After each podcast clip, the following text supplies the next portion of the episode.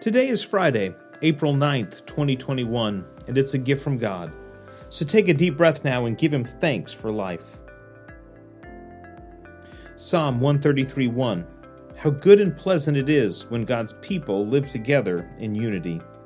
Psalm 133 is a bit of a strange text for us modern readers.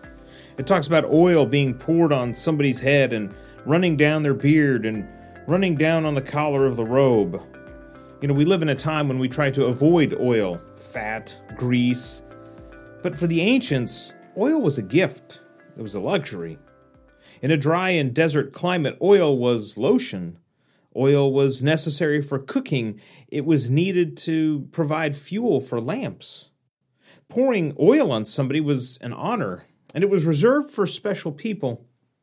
In Judaism, there were three offices where the person who entered into them was anointed.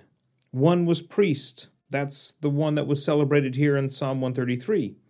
The other two were prophets and kings. These three offices were the anointed offices of Judaism.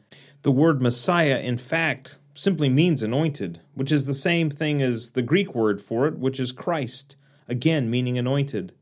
As Christians, we believe that Jesus has come to fulfill these three anointed offices. But these offices were anointed because the person who held that office was thought to be covered by the presence and spirit of God. It was a reminder, the anointing was, that as oil coated the person, so too did God's Spirit cover them in their work. The oil was a reminder that God covered them and was between them and every person. Think about how long it would take you to get this oil off. If it had been poured on your head and run down your beard and down your robe, every time you would go to shake somebody's hand or hug them, you would leave a little bit of oil on them. It would be as though you would be imparting to them some of God's Holy Spirit. The author of Psalms says that when God's people live together, it is as though they were anointed with God's Spirit. To live at peace with those around you is to be covered in God's goodness. Every time you shake a hand or give a hug, it is as though God's spirit of peace is between you and the other person. Today, as you go through your day, you will no doubt have opportunities for peace or conflict. But remember that it is good to live in unity and peace. Remember that you are covered in God's Spirit, that He is between you and everyone you meet, and allow that to bring peace to a strained relationship. Pray that God would bring unity to the conflict you face.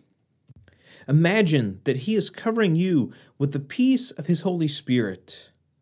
And imagine that you share that with everyone you meet. How good and pleasant it is when God's people live together in unity. How good and pleasant it is when God's people live together in unity. How good and pleasant it is when God's people live together in unity.